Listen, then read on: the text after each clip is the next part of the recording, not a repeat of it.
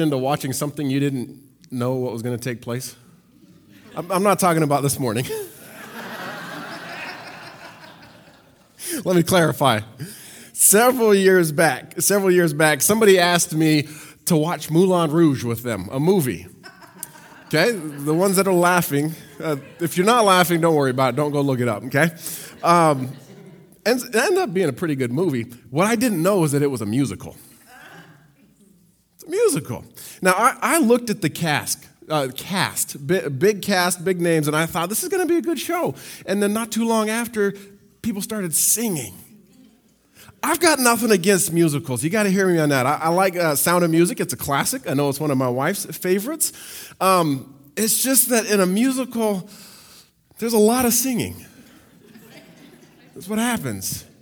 And if, I, if there's a specific genre of movie that I'm going to watch to be entertained, it's not a musical. That's just me.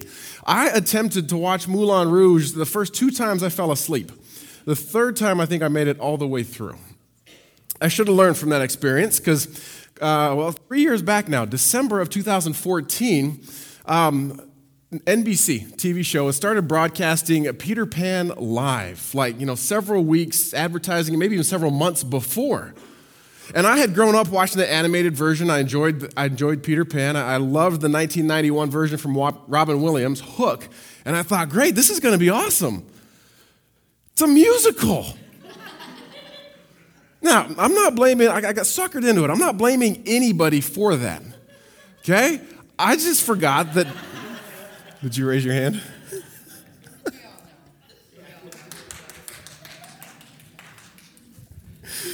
I should have remembered that there was a lot of singing in the animated version. There's a lot of singing in Robin Williams' version.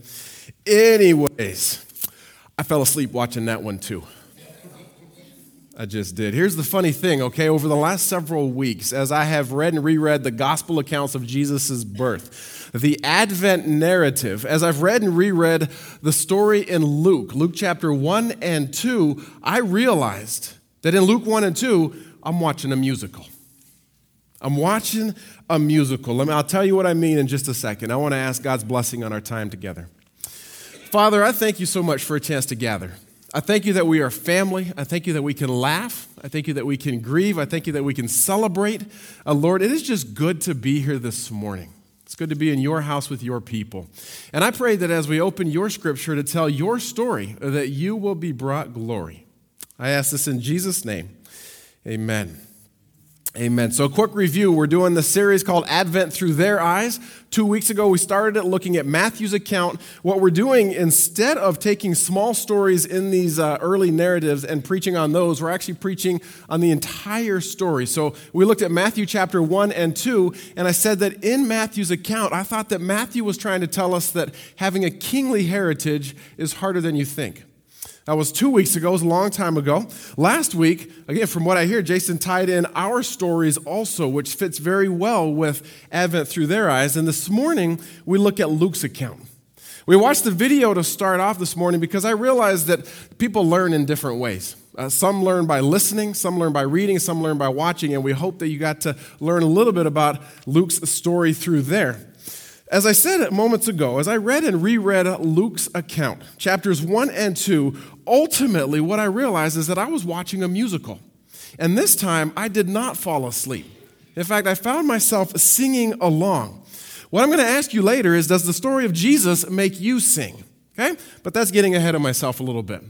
Let's start in the beginning. When I first started reading Luke 1 and 2, I thought to myself, man, this starts out great.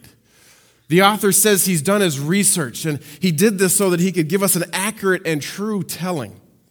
I really like the movies that start off with the line based on a true story because you know it, it, captures me and I think man this this really happened. So this did the same thing when Luke started talking. And we get to this old priestly couple with a great genealogy. Zechariah and Elizabeth, solid people. There's a miraculous vision from the Lord, you saw it on the video, followed by an extreme promise of a future son for them. Problem was, they were old. Zechariah realized that and he said, uh, Mr. Angel, how's this going to happen? I don't know if the angel didn't like a question. I don't know if he thought it was questioning him, but the angel struck Zechariah with muteness.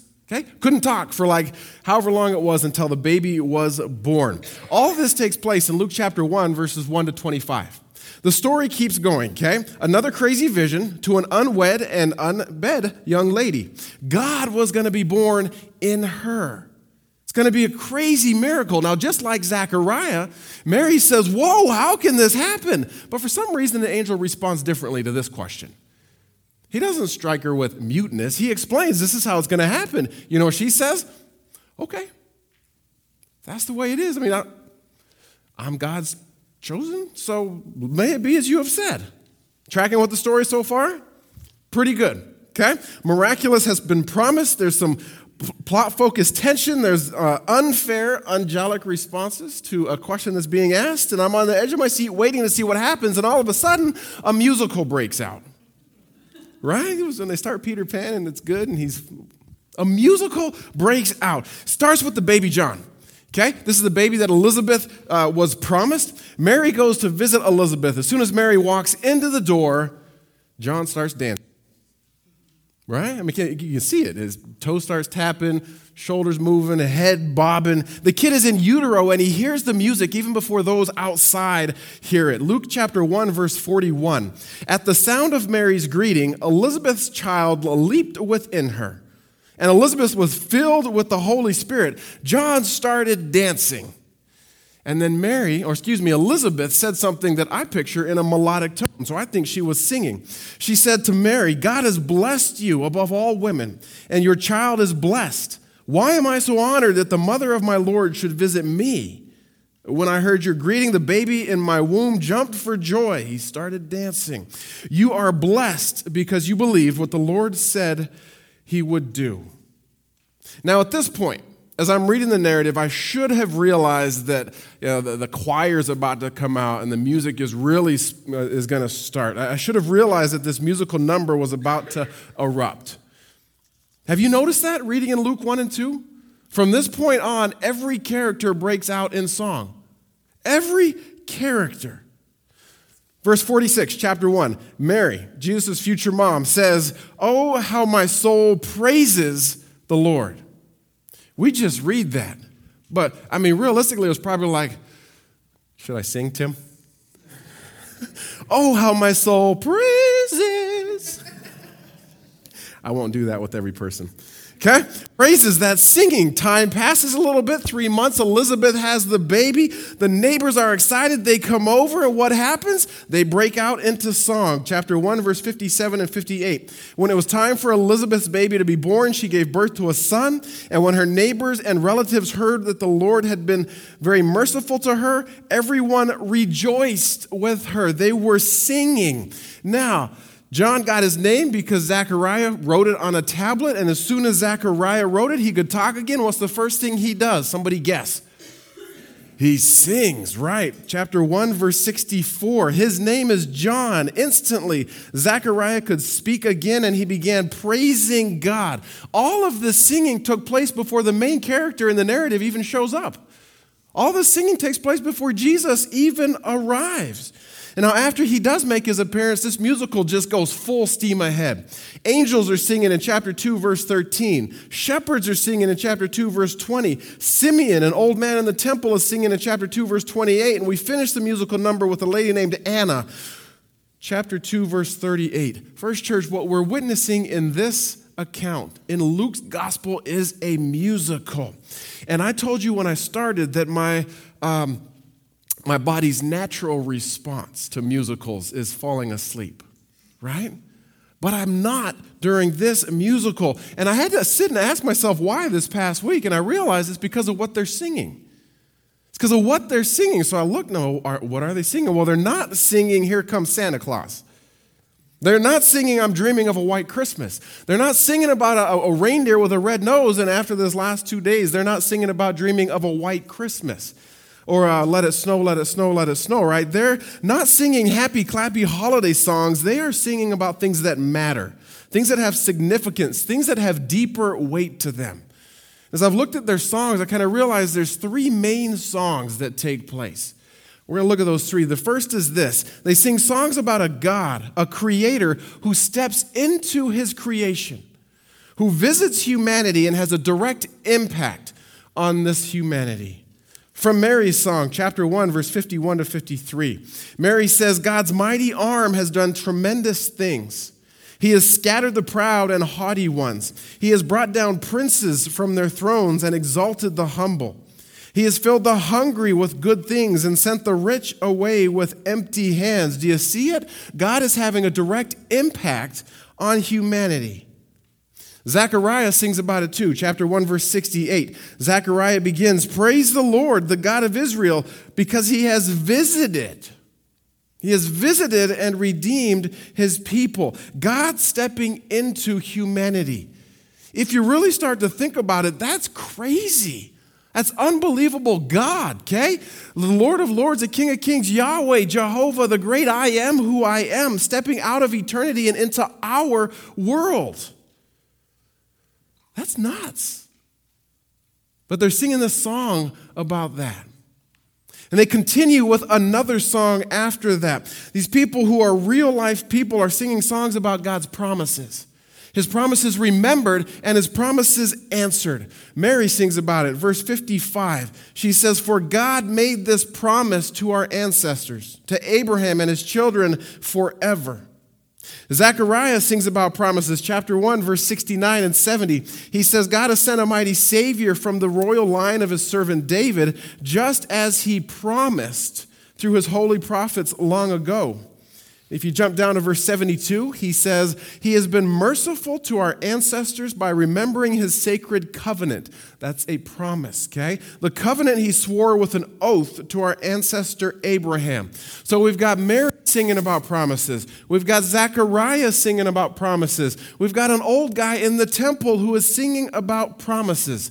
Chapter 2, verse 28 and 29 says, Simeon was there in the temple he took the child in his arms and he praised God. See, he's singing, saying, Sovereign Lord, now let your servant die in peace as you have promised.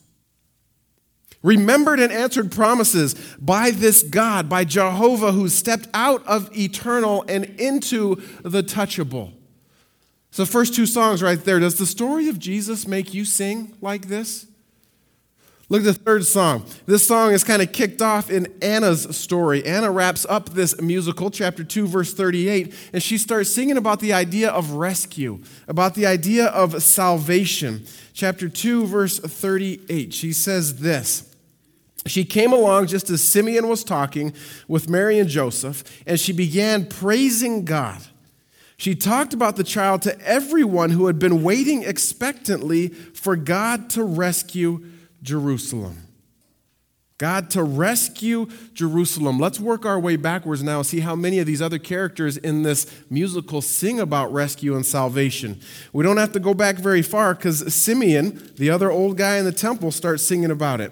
Verse 29 through 32. He sings that, Sovereign Lord, let your servant die in peace as you have promised. I have seen your salvation, which you have prepared for all people He's a light to reveal God to the nations, and He is the glory of your people, Israel.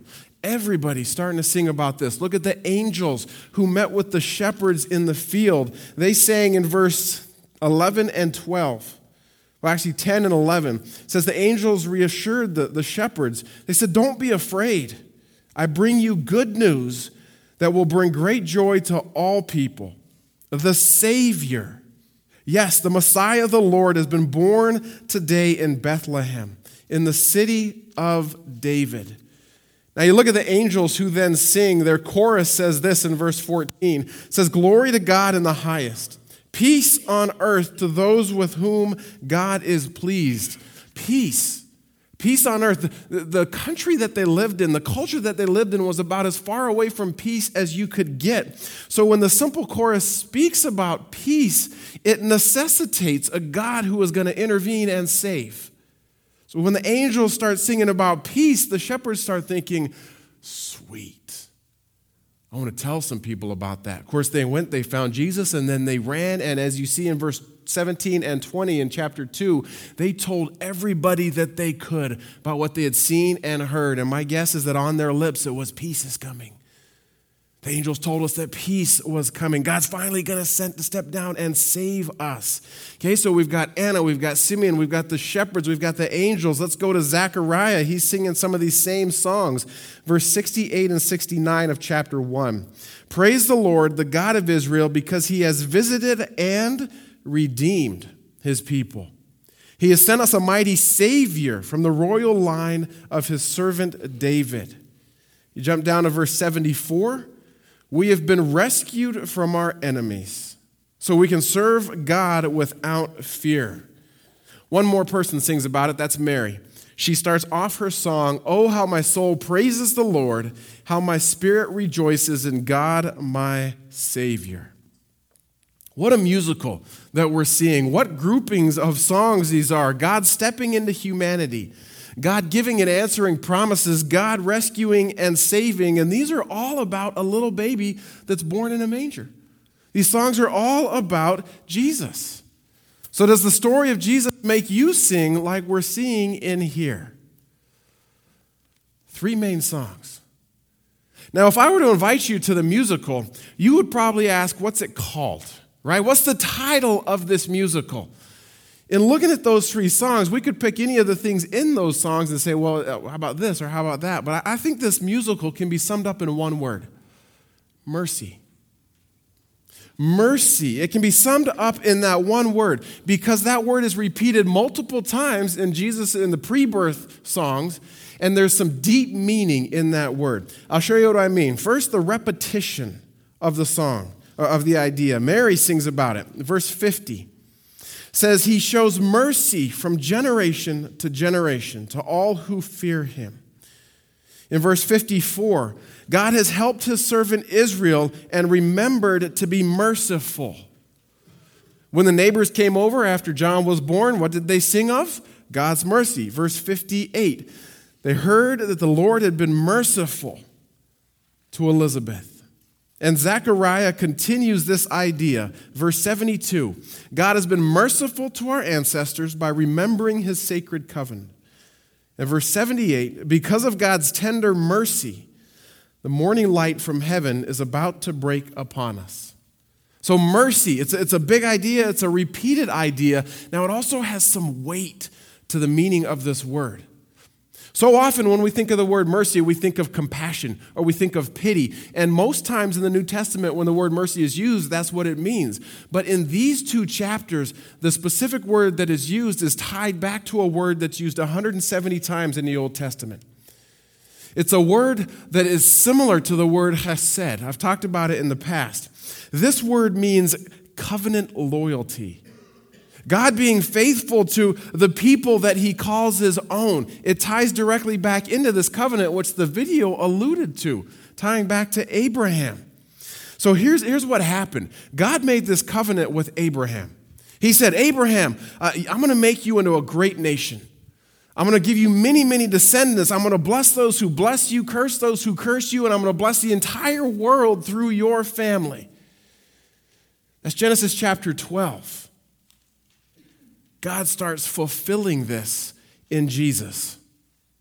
He fulfills it in the Abrahamic covenant when Christ is born. Here's how the, the term mercy fits with the three songs that we've looked at.